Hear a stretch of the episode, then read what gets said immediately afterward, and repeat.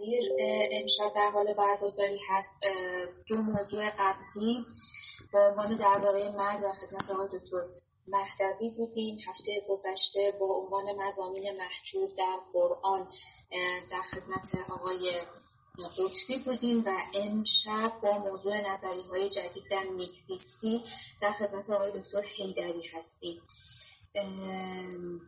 آقای هیدری با دکتر تشریف داشتن ولی فکر می‌کنم که یک لحظه قطع شدن و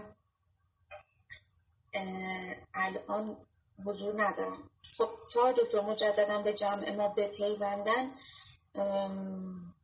اگر احیانا عزیزان و بزرگوارانی که حضور دارن سوالی رو دارن که پیش از بحث نیاز باشه که مطرح بکنن می‌تونن که تایپ بکنن. چون آقای دکتر حضور ندارن که الان بشنم ولی بعدا فکر می‌کنم که می‌بینم پیام ها رو یک اگر نیاز هستش که یعنی از, از الان براتون سوالی هست که می‌تونین تایپ بکنین تا بعدا آقای دکتر در حین صحبت ها شاید بخوام بهش ارجایی بدن اگر نه که ما حتما در انتهای برنامه با پرسش و پاسخ در خدمتتون هستیم.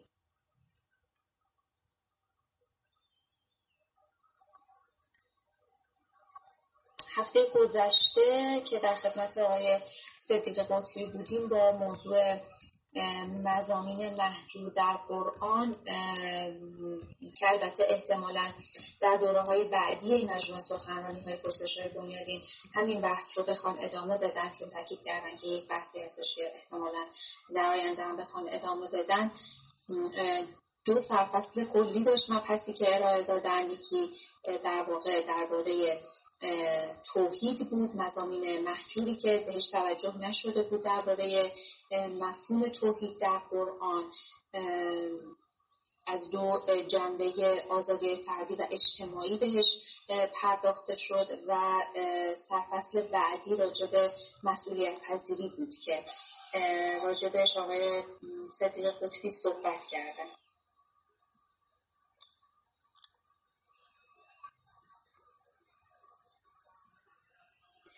منتظر آقای تو هیدری هستیم برای اینکه صحبت امشب رو آغاز بکنیم. آقای محمد جی می‌پرسن که میکسیستی رو در چی توصیف می‌کنن؟ احتمالا مقدمه بحثشون حتما این خواهد بود.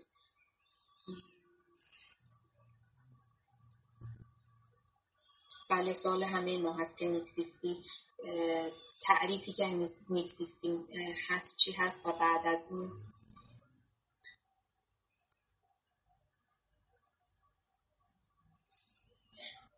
خب، با آیدی مسافر فکر کنم آقای دکتر تشریف آوردن. سلام آقای دکتر. سلام علیکم. نداری؟ صدای شما فکر کنم قطع آقای دکتر. اگر صداتون رو باز بکنید.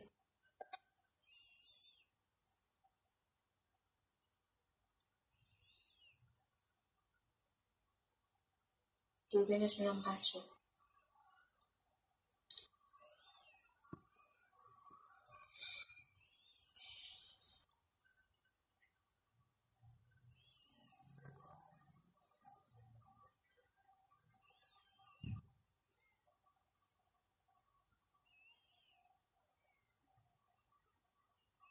الان صدا میاد؟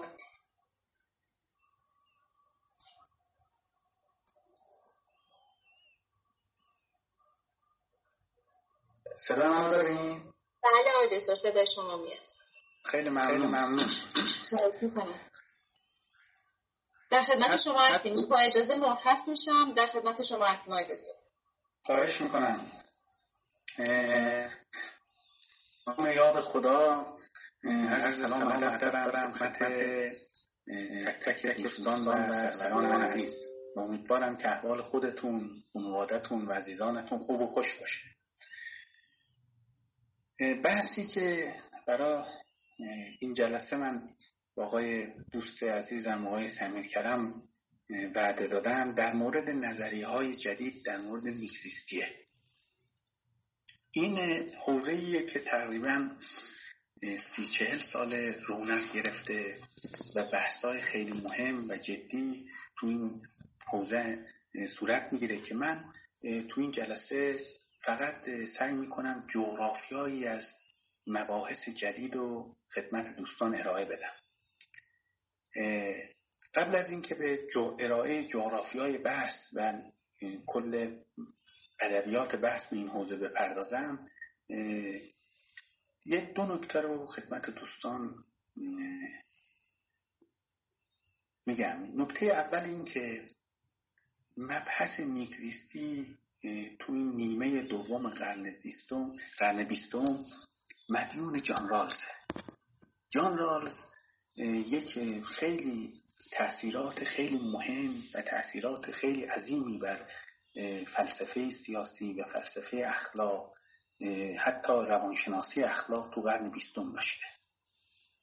اما تأثیری که ایشون داشته از یه جهت این بوده که قبل از رالز به خاطر تأثیراتی که ویتکنشتاین گذاشته بود بر تفکر بشری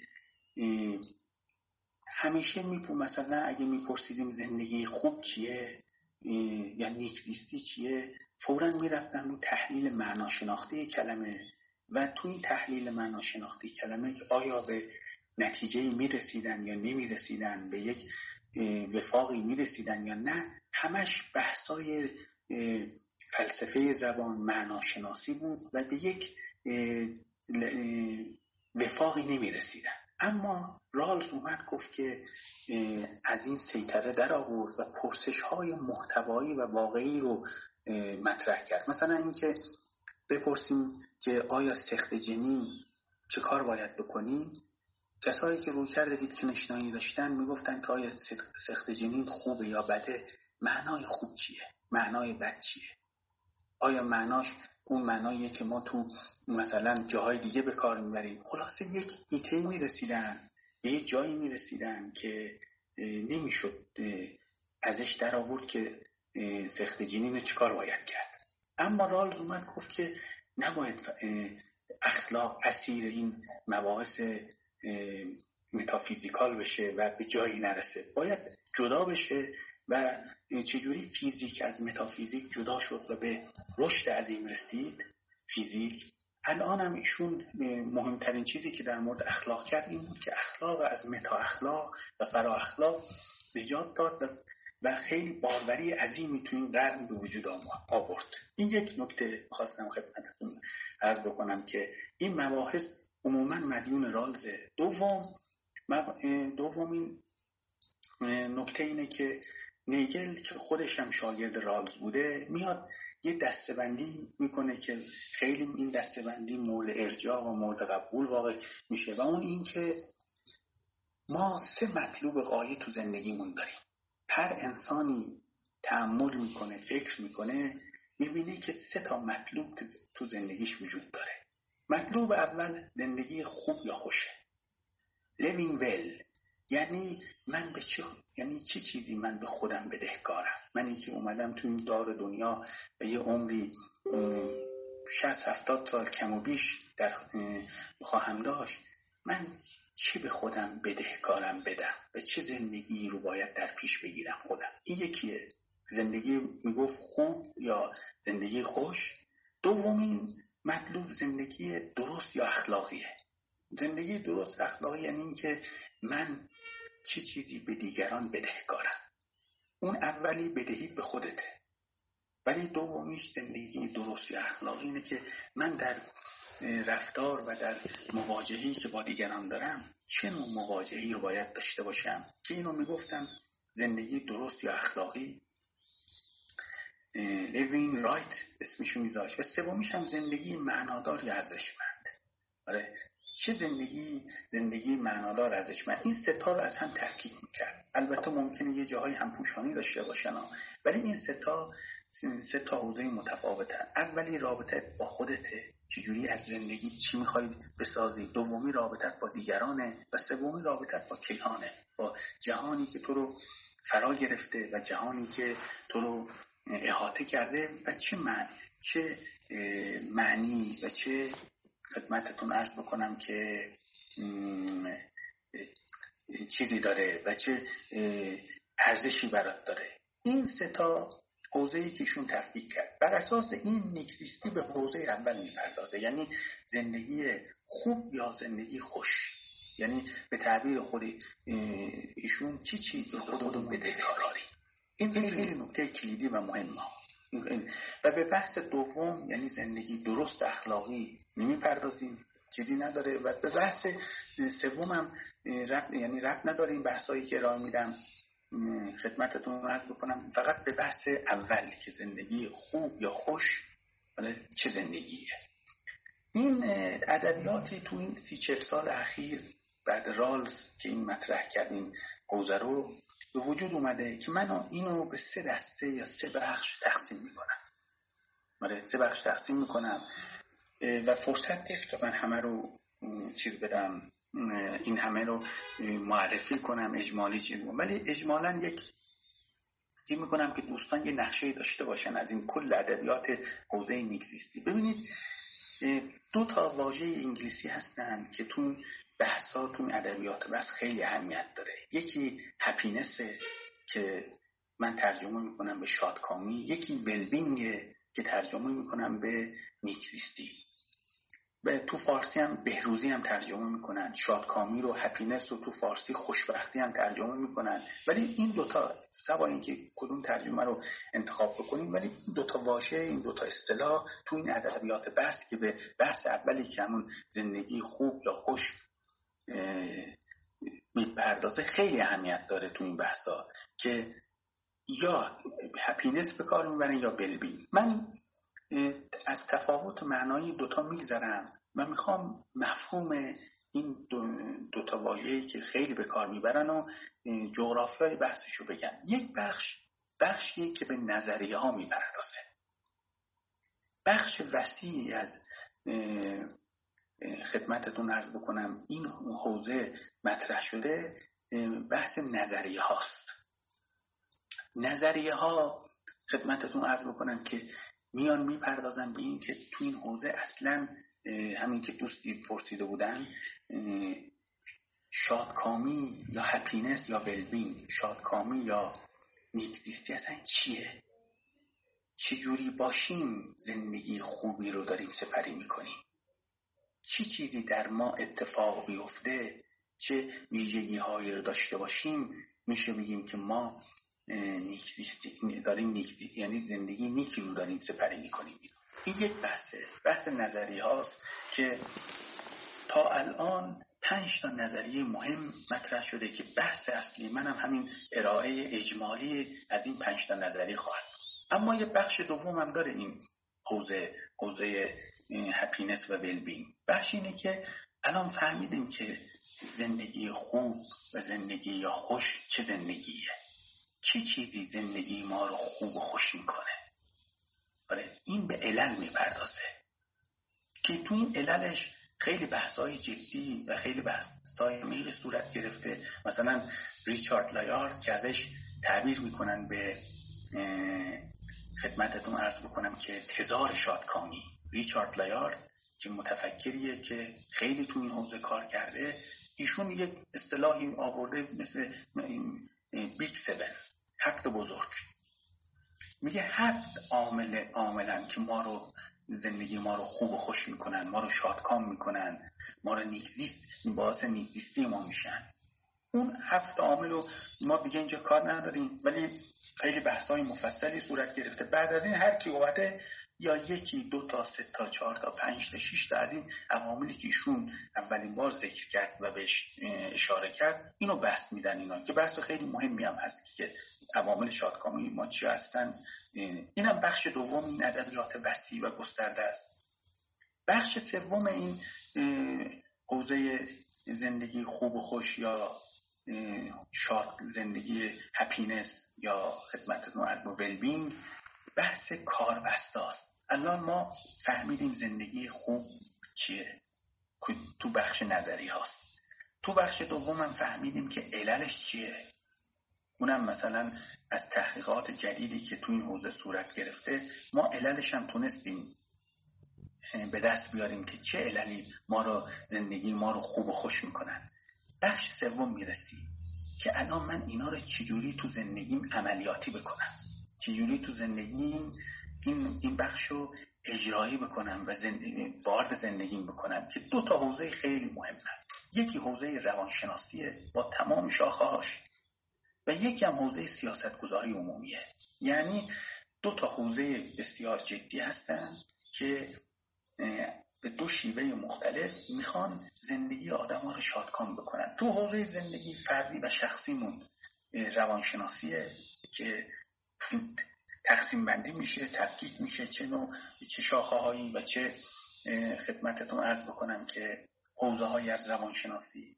و یکی هم که به رشته خود منم مربوط میشه و من خودم بیشتر تو این زمینه کار بکنم مبحث سیاست گذاری عمومی که سیاست های ما چه ویژگی هایی رو داشته باشن؟ میشه بگیم که می‌تونن شادکامی رو تو جامعه هپینس یا ولبینگ رو تو جامعه محقق بکنن.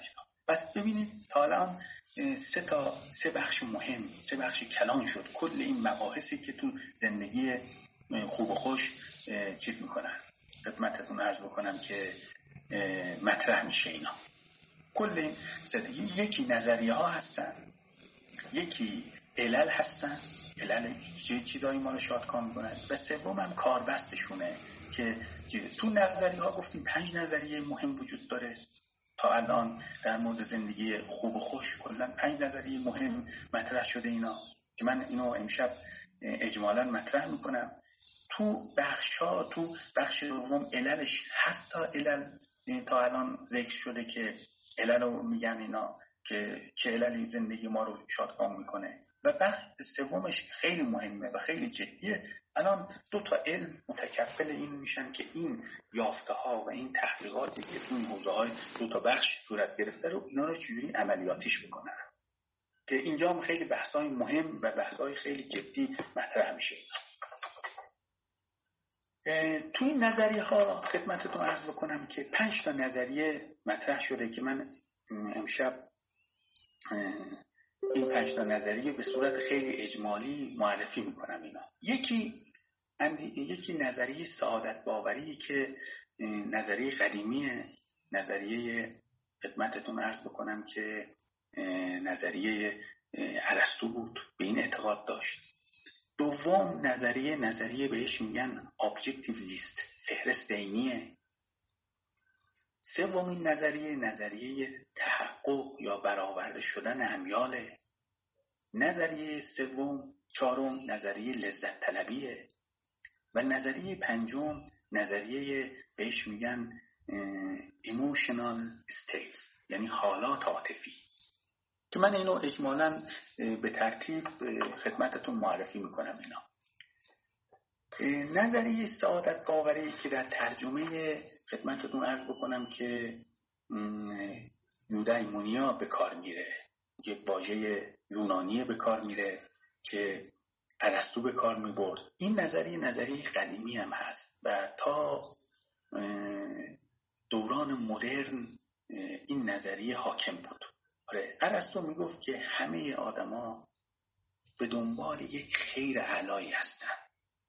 و می‌خوان اون زندگی و همه ما دنبال این خیر اعلا هستیم و می‌خوان اون خیر خیر اعلا رو تو زندگیمون محقق کنیم آره. این خیلی ها یورانیونیا رو به هپینس ترجمه می‌کنن بعضی به ولبین ترجمه می‌کنن که اون شکوفایی انسان تاکید داره اینا. ارسطو می‌گفت که هر چیز طبیعی یه کارکرد داره. که من اینو اجمالا معرفی می‌کنم چون نظریه های جدیدش خیلی مهم و خیلی پرکاربردتر و جدیدتر چون عنوان سخنرانی هم هست نظریه های جدید. رو نظریه های جدید متمرکز میشم اینا. می‌گفت که مهمترین اگه بخوایم یک چیز رو ارزیابی بکنیم باید ببینیم کارکردش چیه. میگه مثلا چاقو چاقوی خوب چه چاقوی چاقو باید ببینیم که می‌دونیم کارکردش چیه. آره اگه چاقو مثلا کارکردش برای بریدن هر چه تیزتر باشه چاقو خوبتره. اینجوری. یا اگه مثلا چاقو برای پیشگوشتی بخوای استفاده بکنی نه خوب نیست. و باید بدون کارکردش چیه؟ می‌گفت اینم در مورد انسان صادقه. انسان کارکردش چیه؟ ایشون می‌گفت مهمترین کارکرد انسان اقلانیت مثل همونجور که مهمترین کارکرد چاقو خدمتتون عرض بکنم بریدنه. مهمترین کارکرد انسان هم اقلانیت یا تعمل ورزیه. و بهترین استفاده ای که از اقلانیت به قول عرستو میشه از عقل کرد برای تنظیم حالات عاطفی هیجانی و احساسی ماست. که اینو از طریق رشد و به کار بگیری فضائل میشه این حالات درونیمون رو چکار بکنیم تنظیم بکنیم اینا. مثلا می‌گفت فضائل اقلانیت میاد بر اساس فرمان روایی که تو درون ما حکم میرانه میاد احساسات عواطف و هیجانات ما رو چکار می‌کنه؟ تنظیم می‌کنه. از چه راه تنظیم می‌کنه؟ از این راه که میاد فضائل رو تو درون ما رشد میده. این نظریه به فضیلت محوری هم قائله. یعنی تو تا قبل از هابز خیلی این نظریه نظریه خیلی حاکمی بود تو تفکر تفکر بشری که می‌گفتن فضیلت مهمترین رکن زندگی خوبه. برای همین فضایی مثل خیشتنداری، بلند نظری، شجاعت اینا خیلی اهمیت پیدا کردن. چرا؟ چون گرایش اینا یه گرایش به تفکر، احساس، پاسخ و مناسب به موقعیت ها هستن. که هر کی اینا رو داشته باشه در مجموع می‌تونه بگیم فکر و احساس و واکنش های خوبی داره و در مجموع می‌تونه زندگی خوبی رو سپری کنه اینا. اما از این سعادت باوری یودایمینیان دو تا تفسیر در طول تاریخ شده بود. یکی تفسیر روانشناختی بود یکی هم تفسیر فلسفی بود اینا. که از اینا می‌شد از این دو تا تفسیر چیز می‌کردن اینا. تفسیر روانشناختی می‌گفت که از این می‌گفت از این سعادت باوری اینو می‌گفت می‌گفت سعادت اینه که نیازهای عمیق درونی برآورده بشه. و هرچی نیازهای درونی برآورده بشه نیازهای عمیق روانشناختی هرچی اینها برآورده بشه تو آدم سعادتمندی. نیازهای عمیق درونی چی هستند؟ می‌گفتن حقیقت خیر و زیبایی. این ستا رو چی تاکید می‌کردن اینا؟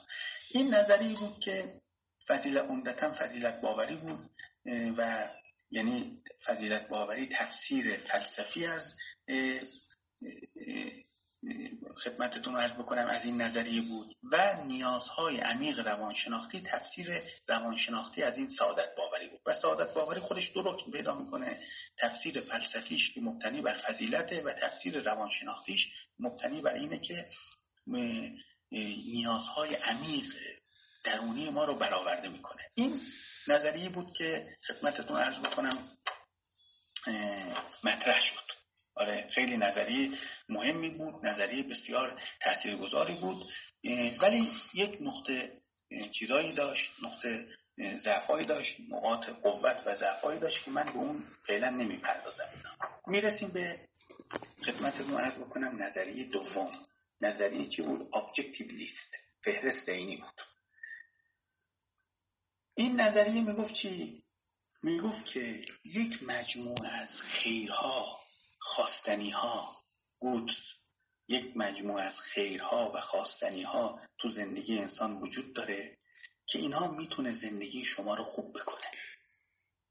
و شما چه این خیرها رو بخواهید و چه این خیرها رو نخواهید خلاصه اینها فی نفس ارزشمندن. برای همین اسمشو می‌ذاره objective لیست یعنی فهرست عینی. یعنی یعنی یعنی چی؟ یعنی یه چیزایی تو زندگی شما هستن که شما بخواهید یا نخواهید به شما لذت بده یا نده اینها ارزشمندن. و از مستقل از ما این مستقل از ما هستن که ما اینا رو بخوایم یا نخواهیم. و این به زندگی ما خوبی و خوشی میده. یعنی فهرست عینی هستن. کاندیداهای زیادی برای این نظریه مطرح شد که چی چیزایی این فهرست عینی هستن. مثلا بعضی ها می‌گفتن سلامتی. بعضی ها می‌گفتن معرفت. دانش. بعضی ها می‌گفتن تعاملات انسانی. بعضی ها می‌گفتن روابط دوستی صمیمانه و عمیق. بعضی ها می‌گفتن خانواده کار معنادار عزت نفس مشارکت سیاسی هنر موفقیت محیط زیست. و خدمتتون عرض بکنه امنیت. خیلی کاندیداها وجود داشت. این که فهرست عینی چیا هستن اینا؟ اما در داخل این فهرست عینی یک متفکری هست به اسم مارتا نوسبام آره مارتا نوسبام چیز گرایشات یونان باستان داره. اومد نظریه فضیلت باوری ارسطو رو اصلاح کرد و یکی از مهمترین کساییه که تو نظریه دوم یعنی objective list می گنجه اومد یک فهرست دهتایی ارائه داد که من این فهرست دهتایی رو خدمت شما عرض می‌کنم که چجوری این فهرست دهتایی ایشون میگه که چه ما بخوایم یا نخوایم زندگی ما رو ارزشمند می‌کنه اینو اولین بار نوسبام و آمارتیا سن چیز کردن. مطرح کردن. ما نوسبام و آمارتیا سن. که اومدن گفتن که یک نظریه دادن به اسم capability approach یعنی رویکرد مبتنی بر توانمندی. می‌گفتن ما یه توانایی تو درون خودمون بپرورونیم. این توانایی ها می‌تونه زندگی ما رو چیز بکنه خوب و خوش بکنه. چیا هستن؟ اولش ایشون ذکر می‌کرد تو این objective list میگنجه. زندگی اینه که خود زندگی life. یعنی بتونیم عمر طبیعیمون رو تا پایان سپری کنیم. این یه چیزی. یعنی هرچی عمر اینجا طبیعی بیشتر باشه بهتره. این یه چیزی می‌گفت. دومی سلامت جسمانی. یعنی بتونیم سلامت باروری داشته باشیم تغذیه کافی داشته باشیم سرپناه داشته باشیم و این چیزهایی که تو سلامت جسمانی میگنجه ایشون تو دومیش. سومی تمامیت جسمانی که ایشون این واژه رو وارد این ادبیات کردن. یعنی بتونیم از آزادانه از جایی به جای دیگه حرکت بکنیم بتونیم در مقابل تجاوز از خودمون دفاع بکنیم. خلاصه این تمامیت جسمانی که رو موفت اون کسایی که خونه نشین میشن بیمار میشن و توانایی حرکتشون از دست میدن یا پیر میشن از دست میدن به قول ایشون می‌فهمن که این تمامیت جسمانی یعنی اینکه بتونی آزادانه از یه جای خونه به جای خونه جای دیگه از یه خونه به خونه دیگه از یه شهر به یه شهر دیگه همین جابجا جا بشه. اینم می‌گفت یکی از چیزای تو این فهرست عینی میگنجه یعنی میگنجید اینا. سه چهارمیش می‌گفت احساس تخیل و تفکر. یعنی بتوانم تخیل تفکر و استدلال کنم. و این و این کارا رو به نحوی آگاهانه پرورش بدم و در درون خودم رشدش بدم که بتونم در مواجهه با جهان پیرامونیم از این استفاده کنم. پنجمیش هیجانات. یعنی اینکه بتونم تعلق خاطری به چیزها به انسانهای خارج از خودم پیدا کنم. کسایی رو دوست داشته باشم کسایی ما رو دوست داشته باشن. و این هیجانات یک رکن بسیار مهمی تو زندگی آدما هستن که خیلی تو هم خوبی و هم خوشی زندگی خیلی خیلی تاثیر عمیقی دارن.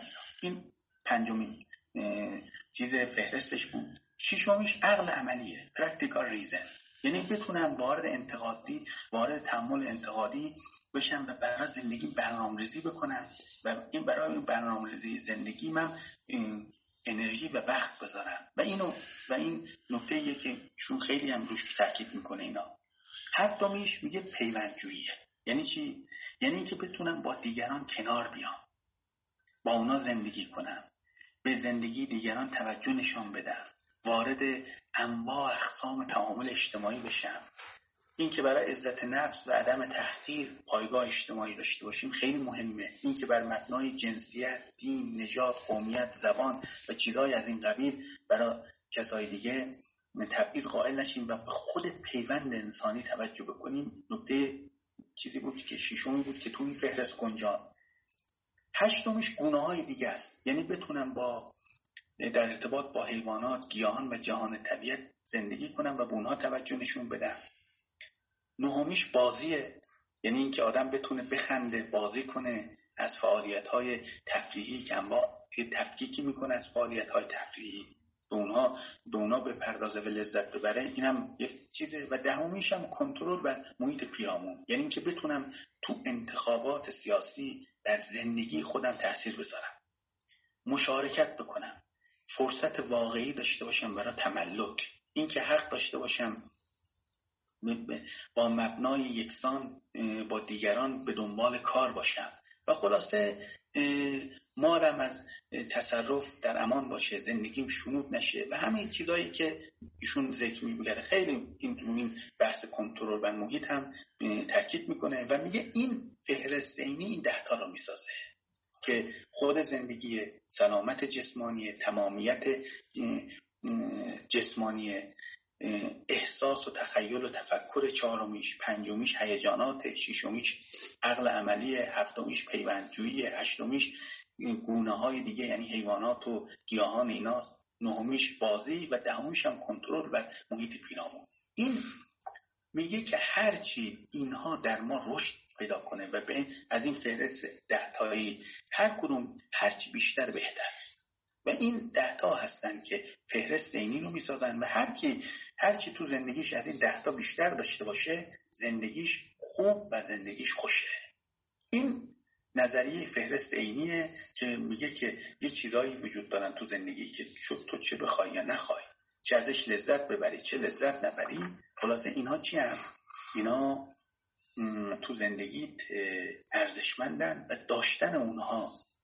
زندگی تو خوب و خوش می‌کنه نداشتنش به هر میزان از این ده تا فهرستی که ایشون چی می‌کنه زندگی تو تلخ می‌کنه. البته تو این objective list نظریات دیگه مطرح شده ولی مهمترینش تو این objective list مال مارتا نوسبامه که به نظر منم چون خودم من این نظریه رو برای این فهرست انتخاب کردم به نظر من جدیترین و قابل تحمل ترینش توی نظریه های فهرسته نظریه همین مارتا نوسبامه و میگه که اگه بخوایم به دیگرانم چیز زندگیشون خوب و خوش بکنید باید به این فهرست دهتاییش توجه کنید ایشون یک کتابی نوشت در مورد اتفاقا در مورد توسعه انسانی و زنانه که اینو به کشورهای مثل هند اومد چیز کرد که اگه بخوایم به زنان هم کمک بکنیم برای زنان کمک بکنیم که زندگی خوب و خوشی داشته باشن اصلا حق زنها رو بدیم این حقشون همین دهتایی که ایشون ذکر و خیلی و تو همه جاها اینو این نظریه رو تو 2000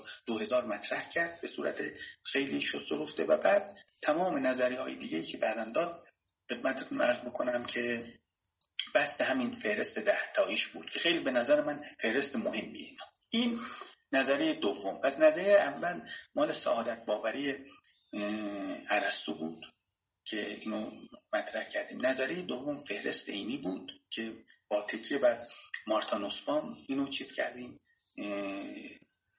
تبیین کردیم. نظریه سوم نظریه چیزه لذت طلبیه هدونیسمه آره.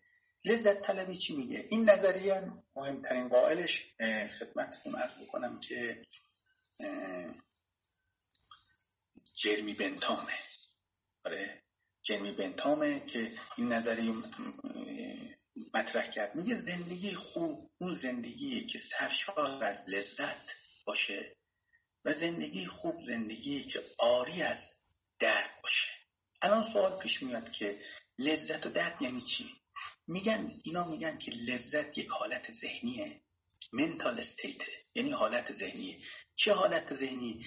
میگه اگه تو توی حالتی داشت باشی که دوست داشته باشی استمرار داشته باشی این لذت. اما توی حالتی باشی که دوست داشته باشی اون حالت منقطع بشه حالت درده. آره و میگن هرچی زندگیت استمرار یعنی زندگی پر از لذت باشه یعنی اون حالتی حالی باشی فارغ از اینی که اوضاع حوال بیرونی چیه فارغ از اون ولی همین حال رو داشته باشیم این زندگی خوبه. و اگه حالی داشته باشیم که می‌خوای زود قطع بشه تموم بشه زندگی زندگی چیه؟ بدیه. برای همین, همین اساس میگه لذت و درد و خدمتتون عرض بکنم سه دسته تقسیم می‌کنه. میگن لذت دردهای جسمانی مثلا کلیه درد. یه درده. یا خوردن یک لذت جسمانیه. که اینجا دیگه تفکیک های خودشو داره یکی لذت و درد یکی میگه sensation ه یعنی بر احساسه. ببین یک فرقی بین sensation و feeling وجود داره که اینجا خیلی مهمه. sensation یعنی اون لذاتی که از حواس پنجگانمون می‌گیریم. برای پنجگانمون می‌گیریم بهش میگن sensation ولی feeling اون احساسیه که از درونمون حالات عاطفیمون می‌گیریم. اونو بهش میگن feeling اینجا sensation ه مثلا شنیدن مثلا موسیقی دیدن یک منظره زیبا. اینا لذت های یا درد های مربوط به sensation ه سومین نوع لذت هم مربوط به چیزه. میگن اتیتیود یعنی نگرش ها نگرش ها چیز اینا. نگرش ها این خیلی چیز مهمه که بعضی وقتا نگرش ها اتیتیود ها بهت لذت میده. ها نمیده اینا. این که تو چه نگرشی داشته باشی چه دیدگاهی داشته باشی اینجا اینجا خیلی مهمه اینا. این نظریه نظری بود که تقریبا میشه گفت که بعد از یعنی قرون وسطا هابز اینو مطرح کرد. هابز یکی از جدیترین متفکرهایی بود که این نظری مطرح کرد لذت طلبی رو. بعد به صورت خیلی شست و رفتش به صورت سیستماتیزه شدهش قابل یعنی قابل دفاعش نقدهای زیادی هم بهش وارده. ولی جنو بنتام اینو مطرح کرد اینا. می‌گفت چی؟ می‌گفت که زندگی خوب زندگی سرشار از لذت و زندگی بد. زندگی چیه؟ آکنده درده بعضیا البته این نظریه رو خیلی نقد کردن که من متاسفانه فرصت نمی کنم بهش بپردازم ولی های خیلی جدی به این نظریه هم وارده و های خیلی مهمی هم بهش وارد کردن اینا. مثلا برام مثال رابرت نازیک یک نقد مهمی داره به اسم ماشین تجربه. به شما میگه که ببینید تصور بکنید که شما یک ماشینی هست مثلا یه دستگاهی به مغزتون وصل میشه میای مثلا رو آبی رو تخت خوابی میخوابید بعد این دستگاه ها به ذهنتون وصل میشه. الان عمر طبیعیتون هر چند سال 60 سال 70 سال 80 سال به شما میگه هر تو دنیا هر لذتی که می‌خوای برنامهشو بنویس این بهت میده. هر لذتی می‌خوای ولی میری تو چیز تو همون لذت جهان واقعی هم بهت میده. میگه قبول می‌کنید یا نه؟ رابرت نازیک می‌گفت ما انگار جهان واقعی رو با لذت با لذت ذهنی که اینجور زندگی باشه تاخت نمی‌زنیم. برای تاخت نمی‌زنیم اینا. و اون نقدای چیزش می‌کرد. اما ویژگی های این چرا مقبولیت پیدا کرد تو دوران مدرن؟ الان الان کسایی که تو این هیته کار می‌کنن اعتقاد دارن که این رایشترین و فراگیرترین نظریه تو زندگی های خوبه. چرا؟ چون لذت طلبی می‌تونه تنوع و تکسر زندگی ها رو تبیین بکنه آره. می‌تونه نوعی بهتون اقتدار شخصی بده که خلاصه هر کسی زندگی خودش رو چیز بکنه. می‌تونه قواعد زندگی خوب تبیین کنه. چرا ما از فریب بدمون میاد؟ چرا از بیماری بدمون میاد؟ چرا از نمی‌دونم خشونت فیزیکی بدمون میاد؟ چرا از گرفتاری بدمون میاد؟ می‌تونه خیلی چیزا رو تو زندگی ما تبیین بکنه ولی علاوه میگه قدرت تبیینی زیادی داره اما های خیلی جدی هم بهش وارده و ولی این نظریه چه ما نقدش بکنیم چه نکنیم چه بپذیریم چه نپذیریم ولی شکی نیست که رایشترین تئوری تو قرن بیستم همین نظریه است که خیلی بهش قائلن. این هم از نظریه سوم که نظریه لذت طلبی یا هدونیسم بود نظریه چهارم نظریه که میگن محقق کردن آرزوها یا خواسته هاست. آره که اصطلاح انگلیسیش میشه desire satisfaction. آره ببینید desire دو تا معنای خیلی مهم داره. یکی خواسته و میل یکی آرزوه. یعنی شما اهدافی دارید یعنی چیزهایی تو زندگی می‌خوای و چیزهایی می‌خوای تو زندگی بهش به دست بهش می‌خواین بهش دست پیدا بکنید. و هرچی بیشتر به خواسته هاتون برسید خواست آرزوهاتون رو محقق بکنید آره اینجاست که میگه که شما زندگی خوبی رو سپری می‌کنید. زندگی خوبی رو هرچی بیشتر این تحقق پیدا بکنه آرزوهاتون تو جهان واقعی محقق بشه بیشتر می‌تونید زندگی خوبی رو سپری بکنید. این نظریه میگه چی؟ میگه که سطح شادکامی شما به این بستگی داره که چقدر اهدافتون برآورده شده. اگه چیزی که می‌خواهید به دست بیارید این باعث میشه که زندگیتون چی؟ بهتر باشه. اینجاست که یه چیزی تو اهمیت پیدا می‌کنه اونم موفقیت.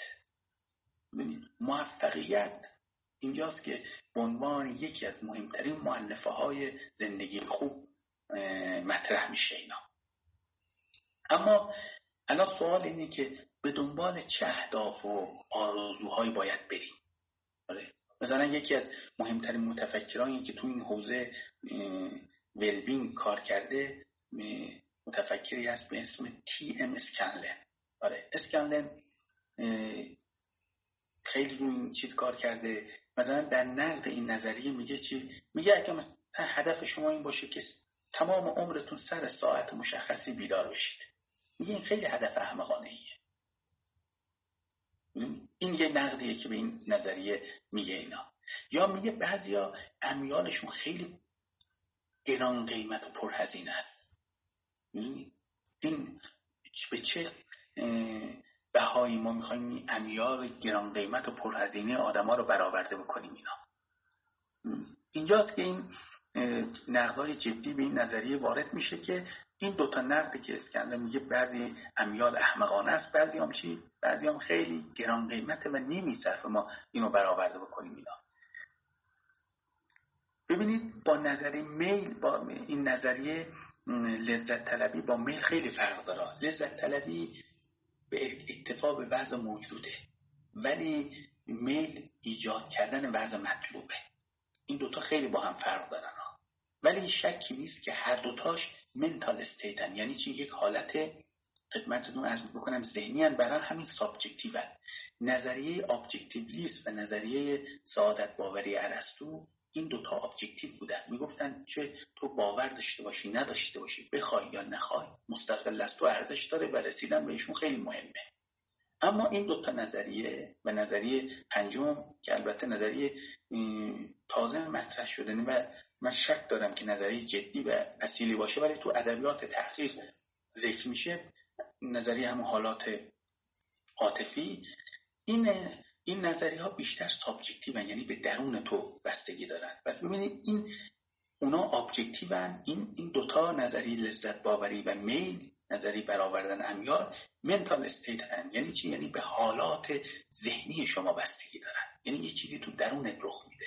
ولی اون یکی نمیگه خوبی زندگی چطور بخوای یا نخوای مستقل از توئه ولی اینجا میگه نه خوب زندگی خوبی تو سپری می‌کنی به درون تو بستگی داره و هرچی تو درون اینا یا لذت یا و یا امیالت برآورده بشه این نظریه میگه چی؟ تو داری زندگی خوبی رو داری سپری می‌کنی. نظریه پنجم که نظریه که من آقای دن هیبرن هیبرن تلفظ دقیقش من چیز نکردم ببینم کدوم چیه. ولی این نظریه که ایشون مطرح کرده میگه که زندگی خوب به شرایط کلی عاطفیتون بستگی داره نه لحظه ایتون آره.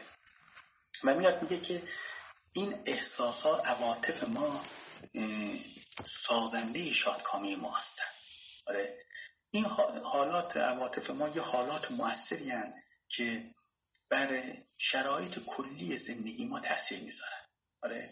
و این حالات مؤثر ما رو دو دسته تقسیم حالات مؤثر عاطفی رو دو دسته تقسیم می‌کنه. حالات مؤثر اصلی حالات مؤثر فرعی. حالات مؤثر اصلی حالاتی هست که به هسته درونیتون رخ نمی‌کنن حالات فرعی اینن که نمی‌تونن رخنه کنن. یه تأثیر گذاری اندکی دارن میان میرن. مثالی که شون می‌زنه میگه مثلا حالات مؤثر اصلی بر گرایش های آدم تاثیر می‌زنن و باعث میشن که حالات دیگرم موثر دیگرم تجربه کنه. مثلا میگه کسی که افسرده است. برای کسی که افسرده است کمتر از زندگی لذت می‌بره. افسردگی حالت موثره. اگه اینو داشته باشین کل زندگیتون رو تحت تاثیر قرار میده. و افسرده بودن باعث میشه که از هیچ جنبه از زندگی لذت نبری. از اون بر سرزنده بودن موجب میشه که یه آدم بیشتر لذت ببره.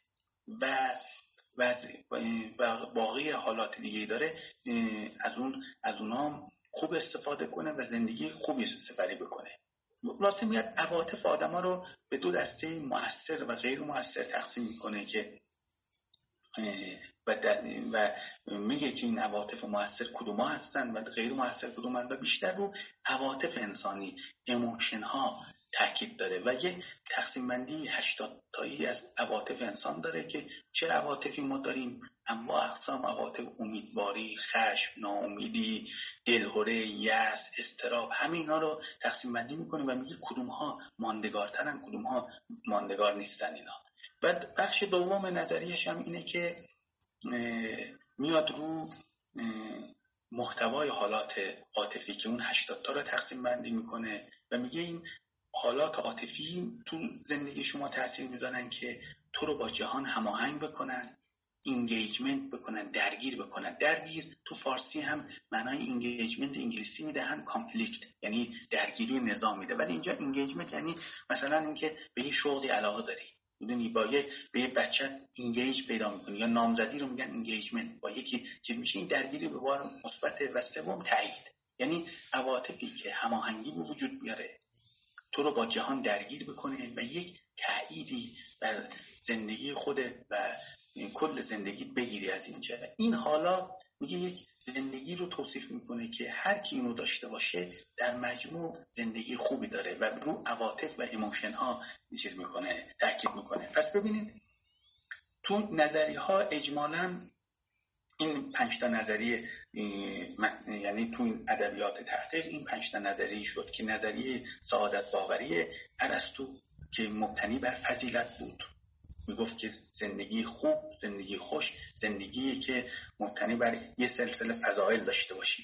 این فضایل چی هستن؟ دیگه این یه بحث مفصلی می‌کنن که فضایل ما چی هستن؟ فضایلی چارگانه ای که خود ارسطو را می‌داد که می‌گفت که خیشتنداری حکمت شجاعت عدالت. یا فهرست فضایلی که تو قرون وسطا بهش اضافه شد.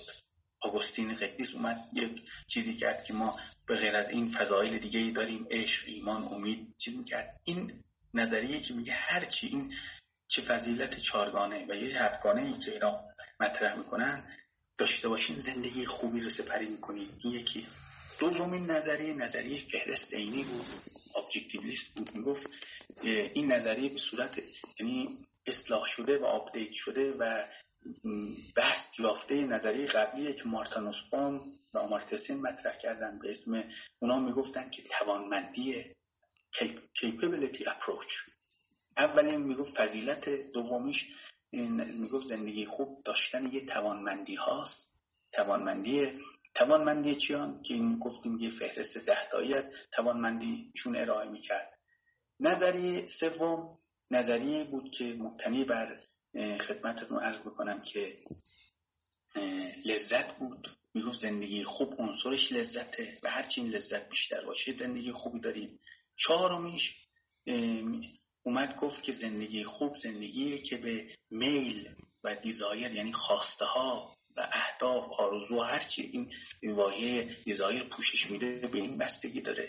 و نظریه پنجم می‌گفت که به حالات emotional عواطف بستگی داره. پس این پنج تا نظریه رکن رکین این نظریه چیز ادبیات تحقیق تو این زمینه رو تشکیل میده که اگه اجمالا بخوام بگم فضیلت توانمندی لذت میل یا خواسته و حالات عاطفی. اینا چیزهای زندگی خوب می‌سازه و اینا با هم گاهی وقتا در تعارضن گاهی وقتا در تعاملن ولی پنج تا پنج تا نظریه متفاوته که من دیگه چون خودم هم اعتقاد دارم بیش از چل چل پنج دقیقه دیگه صحبت کردن دیگه پرگویی میشه. منم سعی کردم هم چل پنج دقیقه این مطرح بکنم. ولی هر کدوم از اینها باز میشه تو جلساتی خودشونو بست داد. مثلا نظر تئوری های مختلف و به صورت محتوایی وارد شد. هم مخصوصا نقد بکنی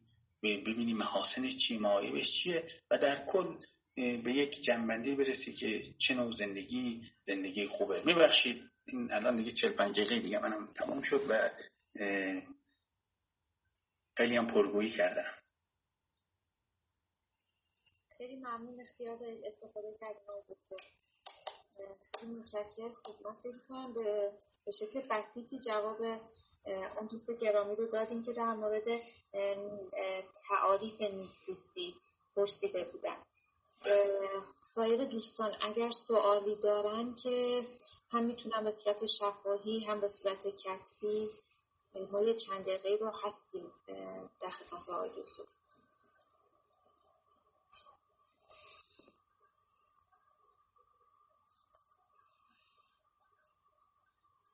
آقای انشالله این مبحث رو امکانش هست که ادامه بدیم در مورد عللش یا در واقع کارکردش و اینها قرار بود که توی در واقع همون مبحث اول از معنی زندگی مطلوب امکانش هست که در جلسات آینده ادامه پیدا بکنه آه این که گفتم که خود این زندگی خوب به بله. نظریه هاش به بله. عللش به کاربستاش بله بله. بله بله.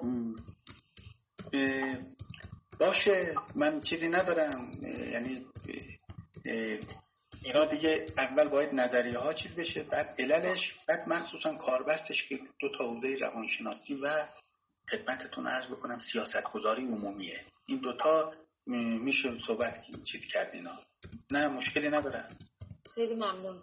سلامت باشید به قول شما یه طرح موضوعی شد ما وارد شدیم.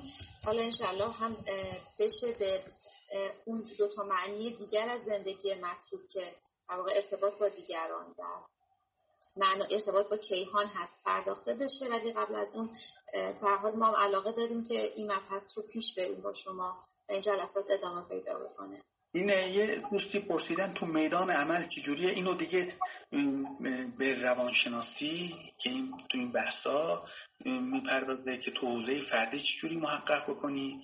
و سیاست گذاری عمومی که یه سیاست های پیشنهاد میده که بسته به اینکه چه نظریه از این پنجتا رو اون نظریه رو قبول کرده باشی از این پنجتا اون بهت پیشنهاد میده که تو مقام تو عرصه حوزه عمومی کار باید بکنی اینا. که مثلا یکی از مهمترین کتابایی که تو این زمینه منتشر شد دو تا کتاب. یکی سیاست شادکامی مال درک باک یکی هم ریچارد لایارد یک کتابی نوشته که همین 2018 که بروزتره و این اومده که میگه که اگه این نظریات ما بپذیریم تو مقام عمل باید چیکار باید بکنی؟ و یه توصیه های سیاست گذارانه می‌کنه به حکومت ها به مجامع عمومی به حوزه عمومی که اگه می‌خواین شهروندانتون شادکام باشن باید این کارا رو انجام بدین که این خیلی بحث مفصلیه. خیلی بحث مفصل و البته کاربردی و بسیار شیرین این حوزه است دیگه.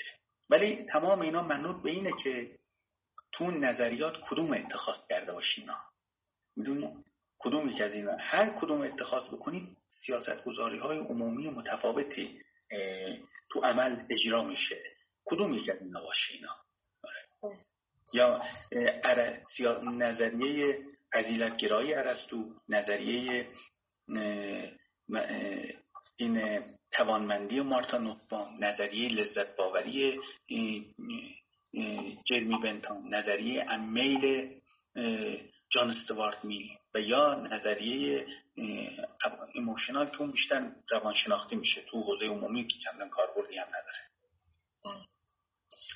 آقای خانم ایزدی هم یک سوالی پرسیدن که اگر محبت کنید من ندیدم این سوالشون. میشه بخونید نوشتن روانشناسی مثبت شلیک کن کجا قرار می‌گیره. اون تو قسمت روانشناسی قرار می‌گیره که اتفاقا تو ادبیات خیلی ارجاع میدن به آقای سیگمن ارجاع میدن که بنیانگذار بله. روانشناسی مثبت بوده. ولی اون تو حوزه کاربست ها تو روانشناسیه. تو حوزه روانشناسی و تو حوزه کاربستی اتفاقا تو این حوزه هم وارد مثلا چیزم شدن؟ این cognitive science علوم شناختی که این تو این حوزه تقریبا کار می‌کنن اینا. و خیلی ادبیات وسیع هم داره. بله. خب سایر بزرگواران اگر سوالی هست به صورت تایپی یا شفاهی و اگر نیست که با اجازه آقای دکتر و آقای سمی جلسه رو به پایان ببریم. سلامت باشید خیلی خیلی ممنون. سلامت باشید شما. خیلی ممنون. منم از دوستان عضو می‌خوام و همه رو به خدای بزرگ میسپارم. امیدوارم که همتون در پناه حق خوب و خوش باشین. انشالله منم از همه بزرگواران خداحافظی می‌کنم. شب همگی بخیر.